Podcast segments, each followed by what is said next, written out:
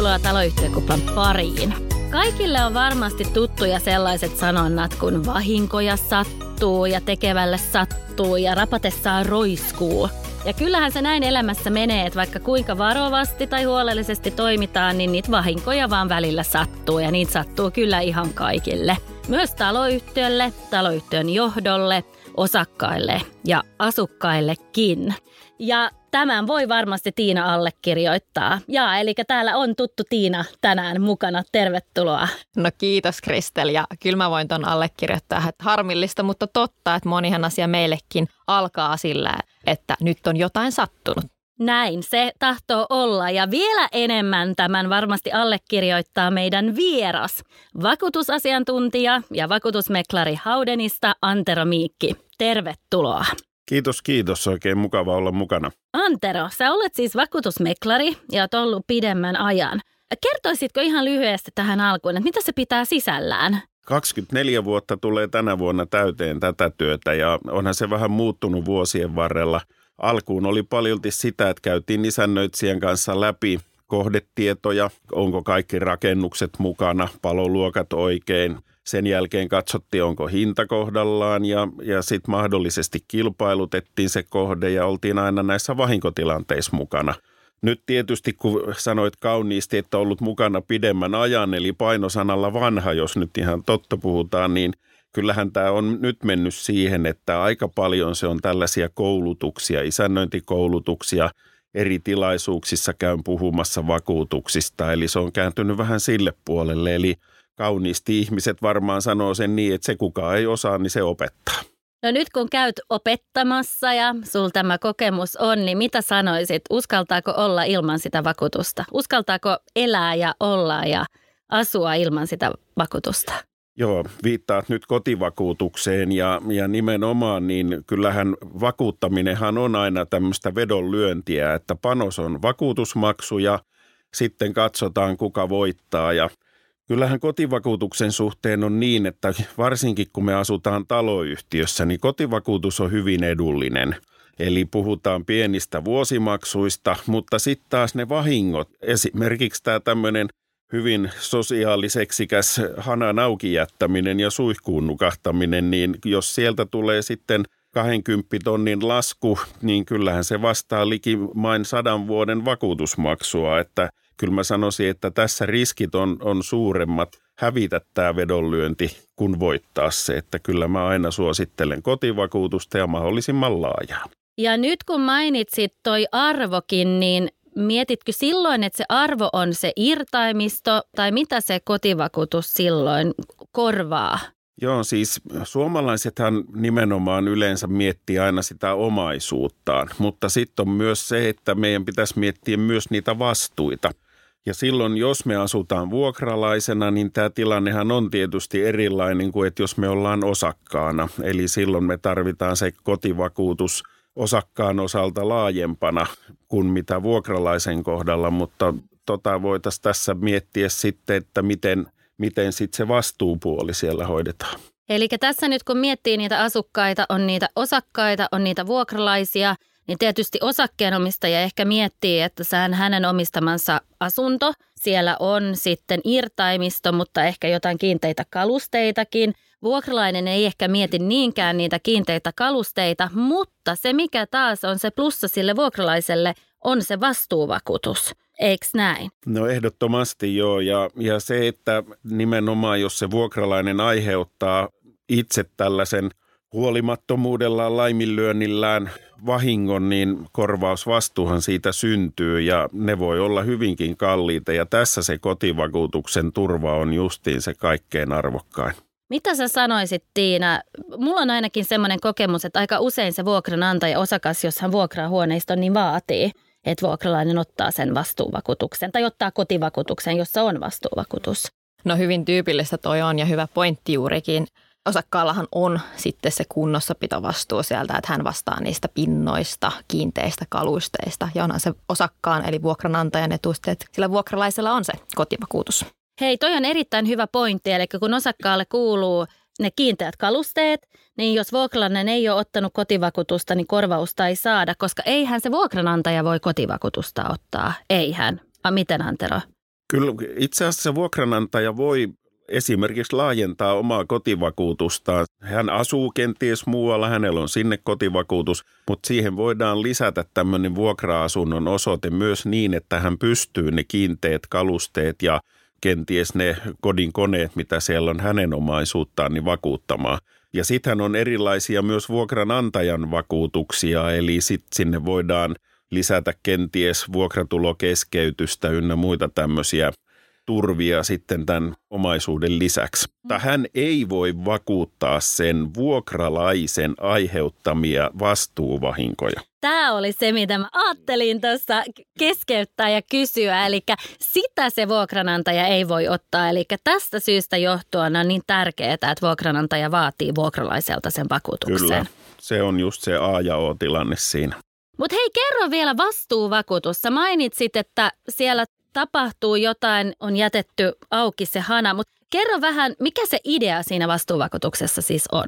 Joo, siis tämmöinen korvausvastuuhan syntyy siitä, että me tahallisesti tehdään jotain, me ollaan huolimattomia, on laiminlyöntiä, mutta vakuutushan tulee apuun vain silloin, jos me ollaan huolimattomia tai on joku laiminlyönti, eli tahallisuutta ei korvata. Ja tämä kun on tämmöinen peilikuva, niin siinä voi olla joskus vähän hankala sitä ymmärtää. Ja tässähän nyt on hyvä pitää mielessä toi huolimattomuus ja laiminlyönti, että sillehän ei voi mitään, että vahinkoja sattuu ja tapahtuu. Ja jos kerran on tämä vastuuvakuutus, niin silloinhan ei kannata edes keksiä ja yrittää peitellä niitä omaa huolimattomuutta, että kun sieltähän sitten lähdetään niitä korvaamaan. Vai eikö näin, Antero, sulla varmaan jotain tarinoitakin tähän liittyen? Valitettavasti näitä tarinoita on tosi paljon, koska me aina halutaan kääntää nämä asiat meille päin silleen niin kuin paremmiksi ja että me ollaan oltu aina huolellisia. Ja mitä enemmän me sitä huolellisuutta korostetaan ja pidetään siitä kiinni, niin sen huonomminhan me korvauksia saadaan. Ja valitettavasti tämä joskus johtaa jopa ihan siihen niin sanottuun valehteluun ja varsinkin, jos siihen liittyy näitä alkoholitapauksia. Että näitä esimerkkejä on paljon ja tämmöinen viimeinen, mikä nyt sitten kuitenkin päättyi onnellisesti, niin oli tällainen kaveri, kuka oli käynyt hakemassa vähän janonsa vettä keittiöstä, mutta jostain syystä jättänyt sitten sen hanan auki. Ilmeisesti olisiko ollut ajatus, että tulee kohta vähän kylmempää vettä. Mutta eihän sitten kuitenkaan muistanut, että se hana on auki ja sitten siinä oli samalla tämmöinen viemäritukos tai, tai astioita siinä altaassa ja se vesi alkoi tulla yli sieltä tiskialtaasta ja hän omien sanojensa mukaan niin ei kuullut sitä, kun hän kuunteli kuulokkeilla musiikkia ja kun hän oli viereisessä huoneessa, niin hän ei nähnyt sitä. Ja vakuutusyhtiö vähän ihmetteli tätä tarinaa, että kun oli kuitenkin kieltänyt, ettei varmasti ollut nauttinut alkoholia, että miten tämmöinen vahinko jää huomaamatta, kun kulut oli kuitenkin 110 000 euroa, ettei ihan pienestä vahingosta puhuttu. Ja sen takia sitten vakuutusyhtiö päätti laittaa etsivät sinne asialle ja vähän kaverilta kyselemään ja en tiedä kuinka he tämän kuulustelun suoritti. Ja sitten hän myönsi, että kyllä olin sittenkin nauttinut alkoholia. No mitä te olitte juonut? No konjakkia otin. No kuinka paljon te sitä konjakkia olette juonut? No alle litran. Ja sittenhän siitä alkoikin ihan uusi rumpa sen jälkeen. Eli vakuutusyhtiö oli sitä mieltä, että olet valehdellut, olet ollut niin kovassa kännissä, että ei he tätä korvaa. Ja tästä tuli sitten isännöitsijän kautta tämmöinen meillekin tapaus ja, ja sitten lähdettiin sitä perkaamaan ja vakuutusyhtiön kanssa ei ihan lopulliseen korvaukseen päästy, vaikka hekin jotain suostu maksamaan, mutta mentiin vakuutuslautakuntaan ja – Vakuutuslautakunta oli sitä mieltä, että ei tämmöinen alkoholin juominen poista korvausta. Eli normaalisti näihin tehdään yhden neljäsosan vähennys ja jos on juonut vähän enemmän, niin yhden kolmasosan vähennys. Ja tässä tapauksessa he päätti suositella sitä yhden kolmasosan vähennystä, eli saatiin 78 000 euroa sieltä vakuutuksesta – mutta tämä silleen päättyi onnellisesti, että vaikka hän oli valehdellut, niin lautakunta ei ottanut siihen kantaa, vaan saatiin se korvaus sieltä.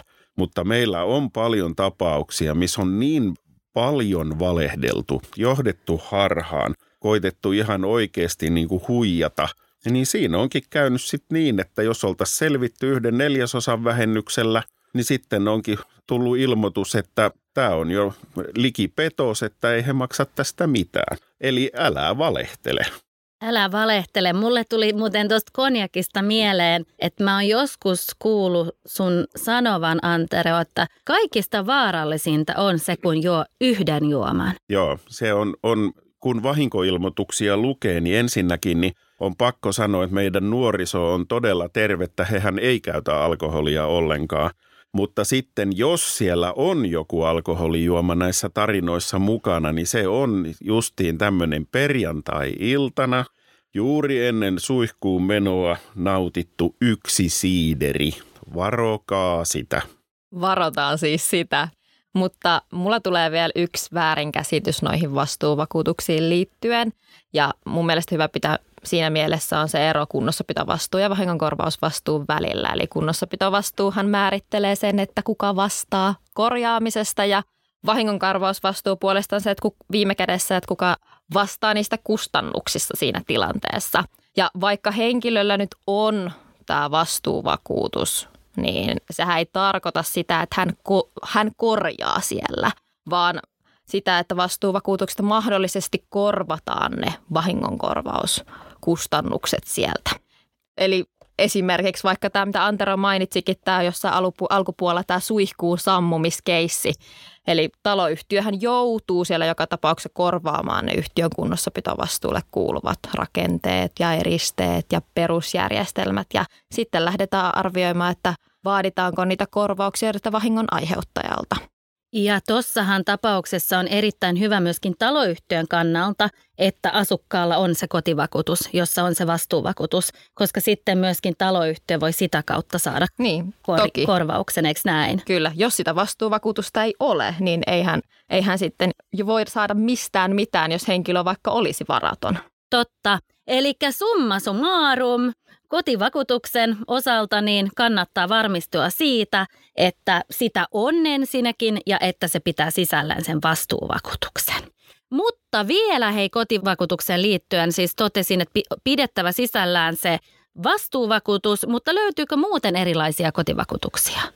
Joo, ilman muuta löytyy. Ja sitten se, mikä pitää vielä vastuuvakuutuksissa ottaa huomioon, että jos on tämmöinen nukahteleva henkilö, että voi sitten nukahtaa suihkuun, niin siellä on kahdessa yhtiössä tällainen rajoitus kotivakuutuksissa, että jos suihkuvesien tai kylpyvesien pääsy lattiakaivoon on estetty, niin vahinkoa ei korvata. Ja tämä on tullut yllätyksenä joillekin, että en tiedä sitten, että pitääkö tämä ottaa huomioon, kun kotivakuutuksen vastuuosaa miettii, mutta, mutta niin se on ollut ikävä rajoitus. Mutta sitten on muutenkin, niin kotivakuutuksiahan on tosi paljon erilaisia, erilaisia laajuuksia. Kotivakuutuksia myöntää muutkin kuin suoraan vakuutusyhtiöt, eli niitä voi hommata esimerkiksi jopa sähköyhtiöiden kautta. Ja sitten näitä voi kuulua joihinkin tällaisiin järjestöjen vakuutuspiiriin tai sieltä saa jotain alennuksia. Eli näitä on todella paljon näitä erilaisia tuotteita.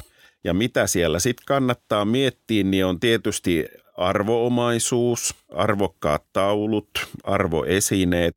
Nyt on uutena noussut sitten kalliit polkupyörät, sähköpyörät, eli siellä voi olla korvauskatto – ja nyt nämä pyöräthän maksaa useita tonneja, niin, niin tota sieltä jos pyörä varastetaan ja se on ehtojen mukaan lukittu ja säilytetty, niin siitä ei välttämättä saa täyttä korvausta. Että se kannattaa huomioida.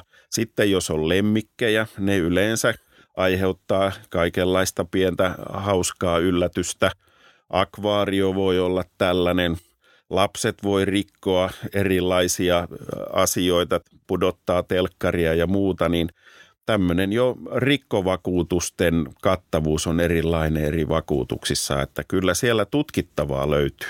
Voi apua, tässä mulla tulee mieleen, kun mä olin pikkutyttö, niin mä katoin formulaa ja halusin sormella näyttää sitä autoa, niin sinnehän meni se telkkari.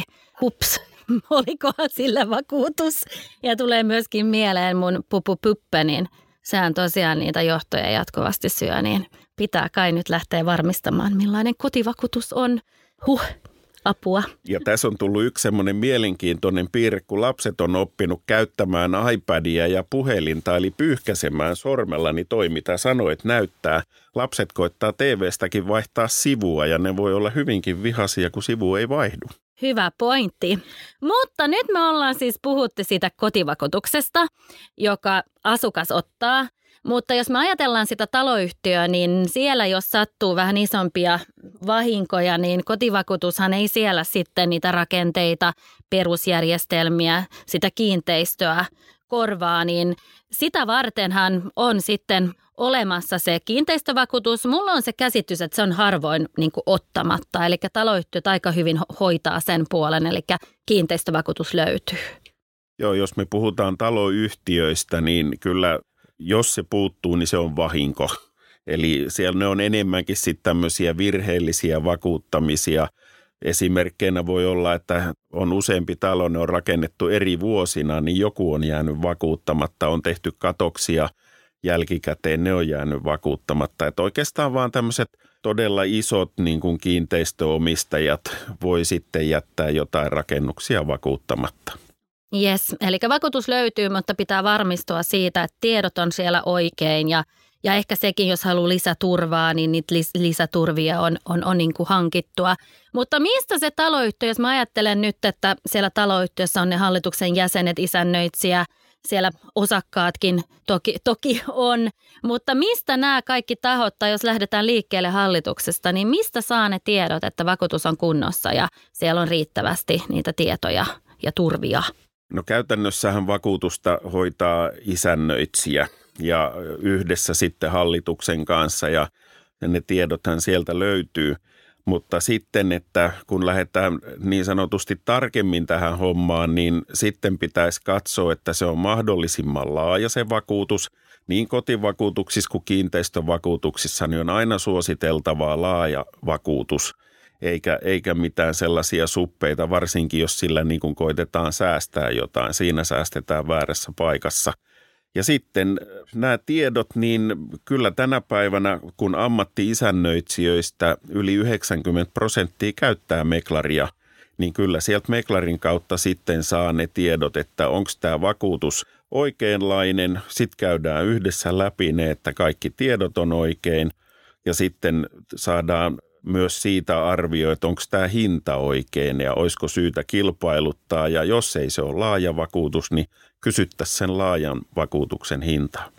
Varmasti myös osakkaillakin saattaa herätä sitten se kysymys, kun tätä kuuntelee, että mistä mä nyt tiedän, että onko se kiinteistövakuutus siellä omassa yhtiössä sitten kunnossa, niin jos se isännöitsijä tai hallitus siihen kysymykseen ei vastaa, niin viime kädessä siellä toimintakertomuksestahan tämä pitäisi käydä ilmi. Ja yhtiökokouksessahan voi sitten kyselyoikeuttaan käyttäen saada myös lisätietoja siitä vakuutuksesta. Ja tämä on kyllä itse asiassa, jos mä mietin osakkaana, kun lähden miettimään huoneiston ostamista, niin kyllä mä varmistan, että siellä löytyy, löytyy vakuutus. Eli se on mun mielestä erittäin tärkeä, tärkeä taloyhtiölle. Mutta hei, nyt sä Antero mainitsit toi vakuutusmeklari ja vähän mitä se vakuutusmeklari siellä, siellä tekee taloyhtiön niin tukena. Mutta kerro vielä vähän lisää, mitä se pitää sisällään se, että taloyhtiöllä on se vakuutusmeklari? Joo, meklarithan tuli käytännössä tänne Suomen markkinoille 90-luvulla ja yksityispuolella meklareita ei hyvin tunneta. Eli kun meklarit ei tarjoa yksityishenkilöille palveluja. Ja nyt kun me puhutaan taloyhtiöstä, niin nimenomaan tämä tietojen oikeellisuus, se oikea hinta on ollut se, mihin nyt niin kuin tämä alkuun perustuu, eli tämmöiseen vakuutusten kilpailuttamiseen. Mutta tänä päivänä niin kyllä se tärkein juttu on se, että niin kun siellä sattuu se vahinko, niin siinä vahinkotilanteessa meklari tulee avuksi. Ja näistä vakuutusyhtiön korvauspäätöksistä, niin meidän tilastossa niin on, on sellainen luku kuin 15 prosenttia – ja se on se määrä niistä korvauspäätöksistä, mistä me valitetaan. Eli, eli kun vakuutusyhtiö tekee korvauspäätöksen ja me ollaan eri mieltä, niin, niin 15 prosenttia niistä lähtee takaisin ja sitten me viedään ne tarvittaessa tuonne vakuutuslautakuntaan asti, jos meidän mielestä se on ollut väärä se päätös. Ja tämä sama systeemi on varmasti kaikilla meklareilla. Meillä on ollut tuossa noin 36 000 taloyhtiöä asiakkaana ja vuosittain tulee noin 12 000 vahinkoilmoitusta. Niin kun siitä ajatellaan se 15 prosenttia, niin kyllähän me puhutaan aika isosta määrästä, mikä sitten lähtee, lähtee takaisin uudelleen käsittelyyn.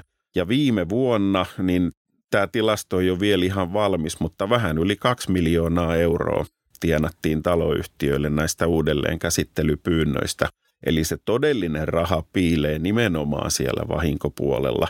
Ja nyt kun ajatellaan, että meillä on, on kahdeksan vakuutusyhtiöä, 20 erilaista vakuutustuotetta, niin ei, ei isännöitsijällä tai hallituksella ole oikein mahdollisuutta perehtyä niihin kaikkiin, että onko nämä korvauspäätökset ja ikäpoistot oikein sitten laskettu tässä. Eli meklari on vähän kuin taloyhtiön niin edunvalvoja, jos me ajatellaan sitä vakuutusta. Katsoo, että vakuutus on oikein, mutta myös kun jotain sattuu, niin on siinä vähän auttamassa ja avustamassa taloyhtiötä.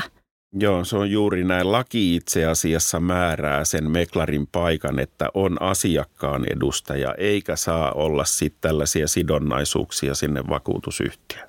No mitä tällainen meklari sitten maksaa taloyhtiöä? puhutaanko vakuutuksen lisäksi jostain isosta lisäkustannuksesta?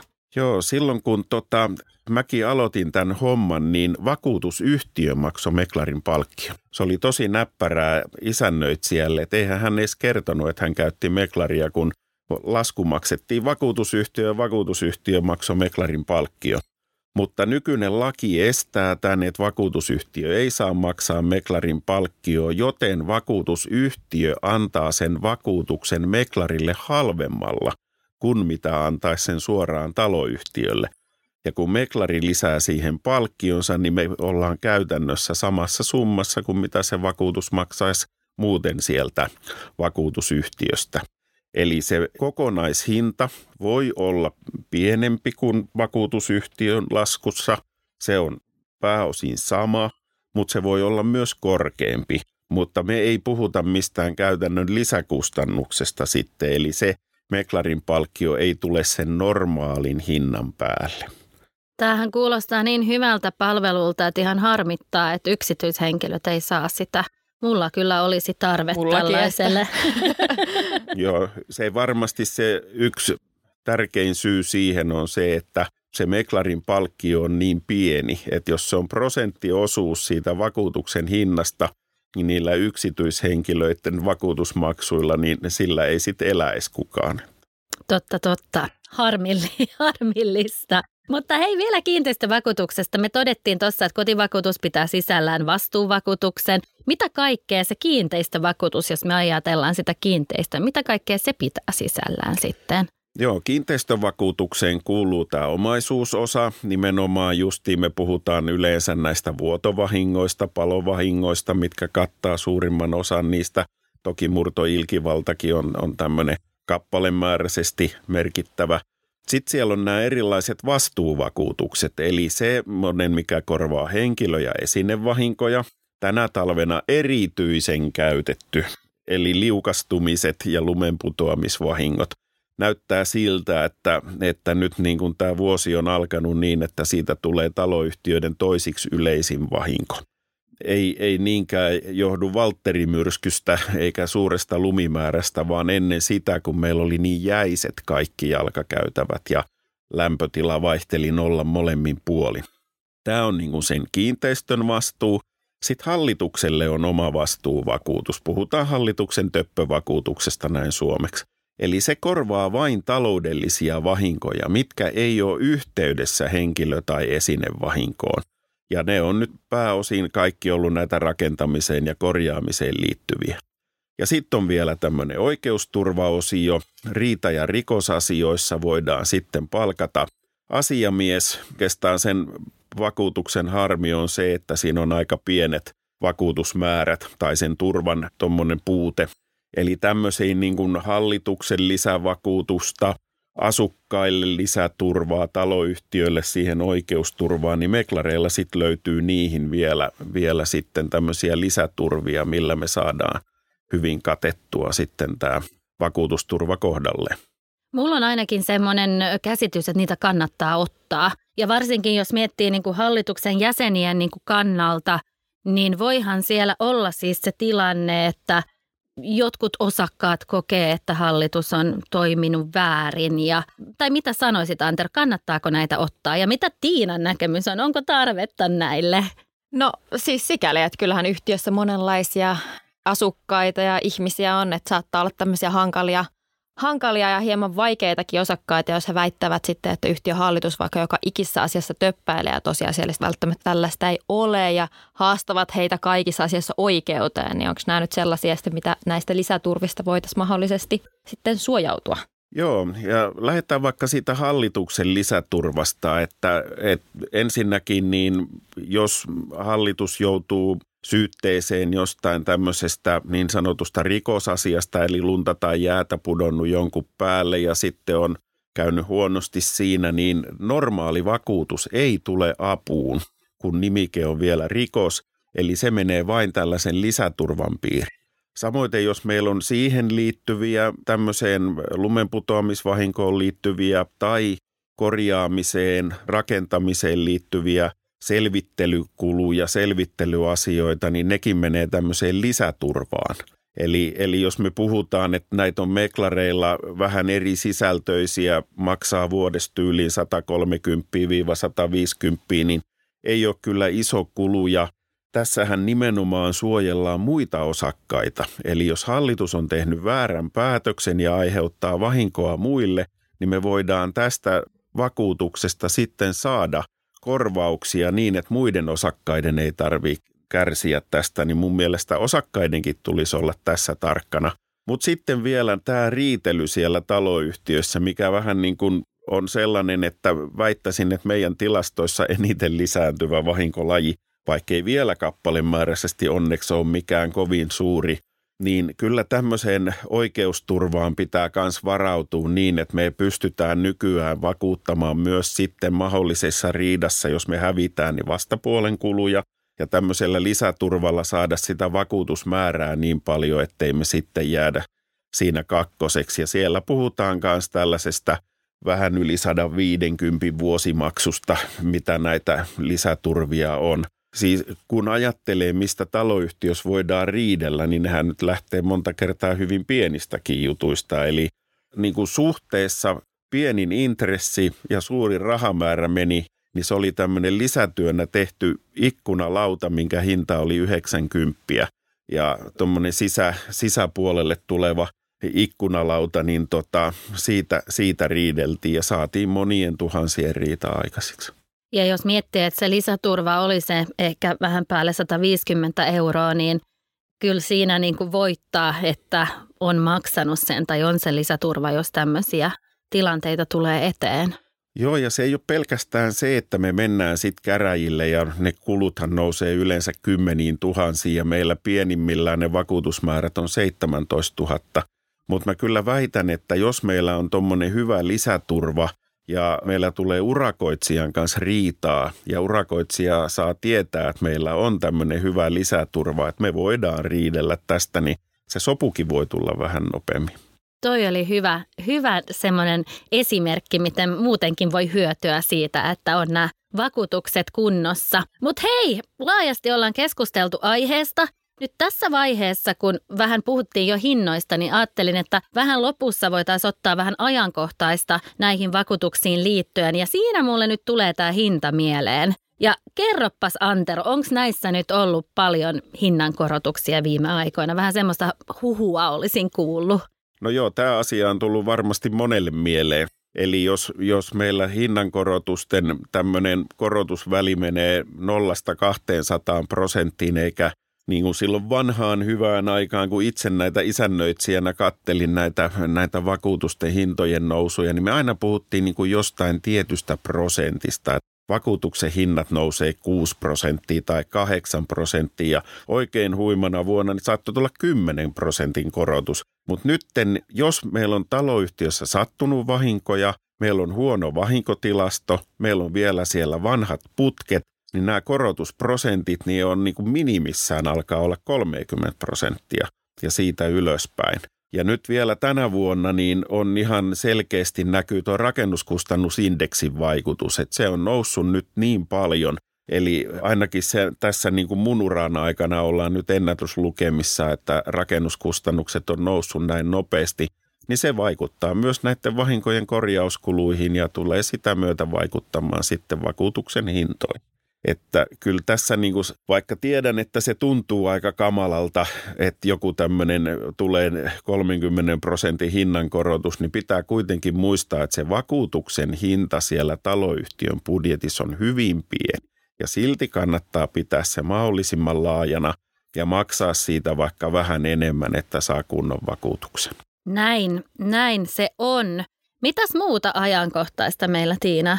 No, mulla tulee ainakin sähköautot mieleen. Ah, totta, joka totta. on todella ajankohtainen. Joo. Autot on silleen noussut, tai me puhutaan nyt tietysti taloyhtiössä näistä latauspisteistä. Ja, ja tietysti nehän on teknisesti voi olla aika vaativia, sitten varsinkin tuommoiseen vanhaan taloyhtiön, kuinka me niitä saadaan. Ja jostain syystä sähköautot vähän pelottaa ihmisiä. En tiedä, onko tästä mitään varsinaista näyttöä, että ne sähköautot tuolla nyt syttyisi itsestään tulee ja räjähtelisi sen kummemmin. Mutta se, että niin on kuitenkin paljon ollut puhetta siitä, että niiden sammuttaminen on vaikeampaa.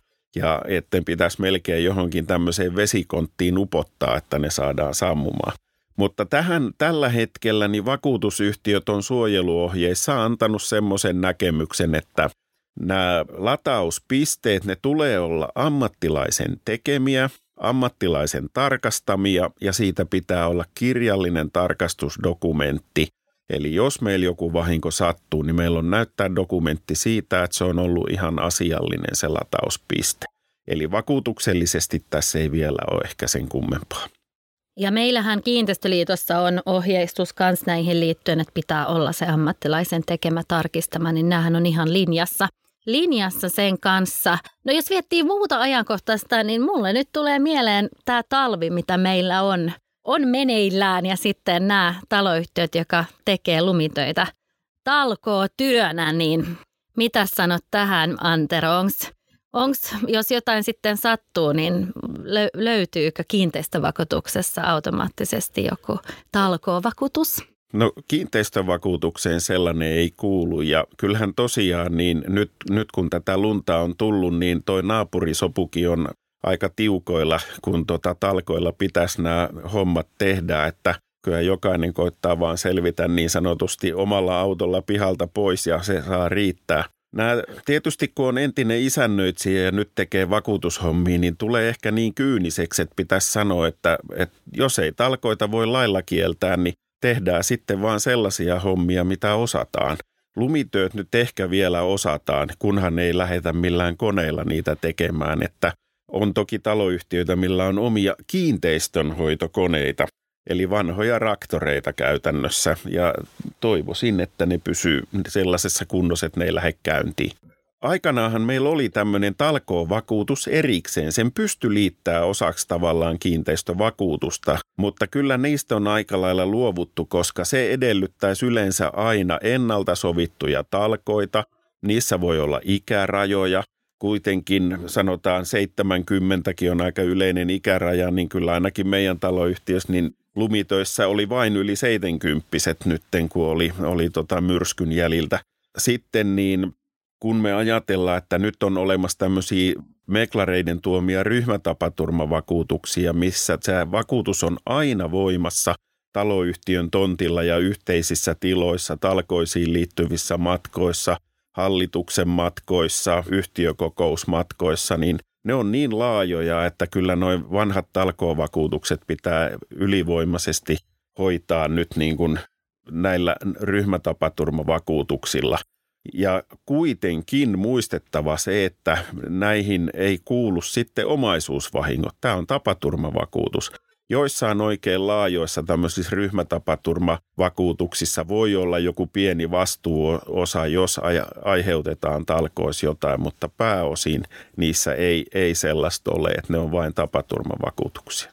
Mutta hei, jos meillä nyt taloyhtiössä on se ryhmätapaturmavakuutus, niin mainitsit, että se korvaa myöskin nämä matkat näihin liittyen, niin se talkoon paras osuushan on aina sitten talkoiden jälkeen, kun grillataan makkaraa ja näytetään vähän juomaa, niin korvaako ne myöskin, jos mä haen ne talkoojuomat sieltä Tallinnan suunnalta?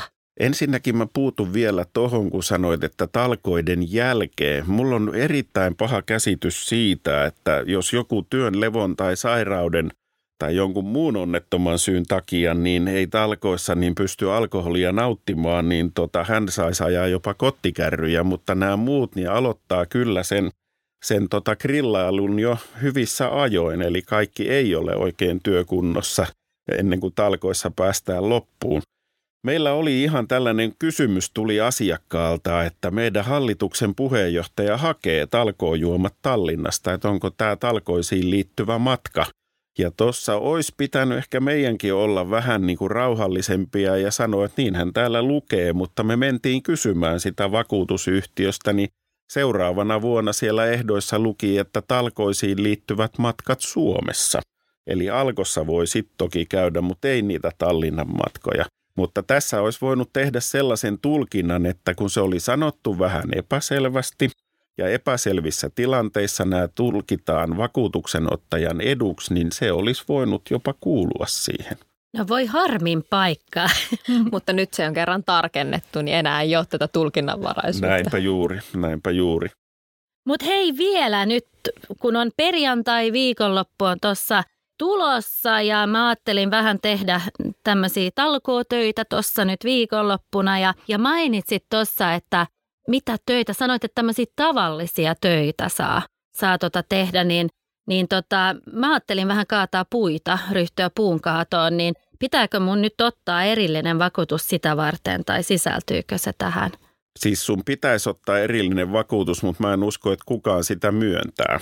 Eli kyllä näitä keväällä, kun tulee näitä kyse, kysymyksiä perjantaina, että meillä on kevättalkoot ja me kaadetaan jotain puita, niin kyllä se on vähän sama kuin kysyisi talolle, mikä on jo tulessa, että saisiko tähän palovakuutusta, että ei niitä myönnetä eikä niitä kannata kysyä. Että jätetään se puunkaato ja muutkin tämmöiset ammattitaitoa vaativat työt niin ihan niille ammattilaisille, niin se on kaikkein halvinta loppupelissä kuitenkin. No voi harmin paikka, nyt tulee ikävät talkoot, tylsät talkoot. No ei se mitään, onhan siellä talkoo juomat kuitenkin. No ja totta. ehkä mahdollista vahingoilta vältytään. Kiitos Antero. Kiitoksia, tämä oli tosi mukavaa. Kyllä, nyt mua vaan pelottaa lähteä ajaa kotiin tuossa lumessa, mutta kiitos ja heippati hei. Moi moi. Moi. Toivottavasti tykkäsit tästä jaksosta. Jos haluat kuulla meistä lisää, niin muista painaa follow, eli seuraa meitä siellä, missä ikinä kuunteletkaan tätä podcastia. Kiitos kun kuuntelit ja ensi jaksossa ollaan taas uuden aiheen parissa.